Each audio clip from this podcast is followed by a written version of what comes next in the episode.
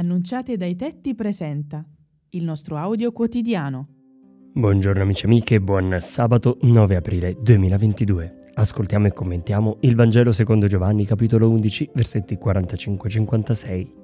Allora i capi dei sacerdoti e i farisei riunirono il sinedrio e dissero: «Che cosa facciamo?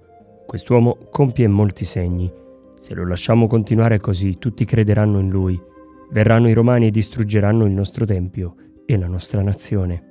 Ma uno di loro, Caifa, che era sommo sacerdote quell'anno, disse loro: «Voi non capite nulla.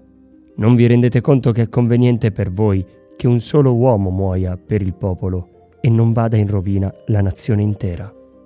Caifa fa una profezia: Gesù deve morire per tutti.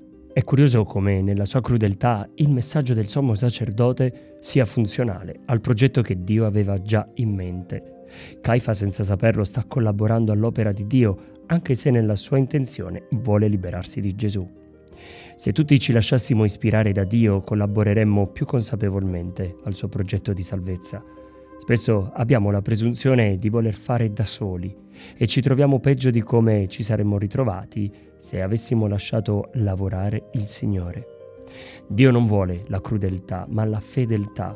Questa trova la sua traduzione non solo nelle parole, ma anche nelle scelte che facciamo e nelle intenzioni con le quali le facciamo. Quante volte di fronte a una sofferenza fuggiamo e magari, accogliendo in modo cristiano quell'esperienza, scopriremmo che Dio sta realizzando qualcosa attraverso quel dolore.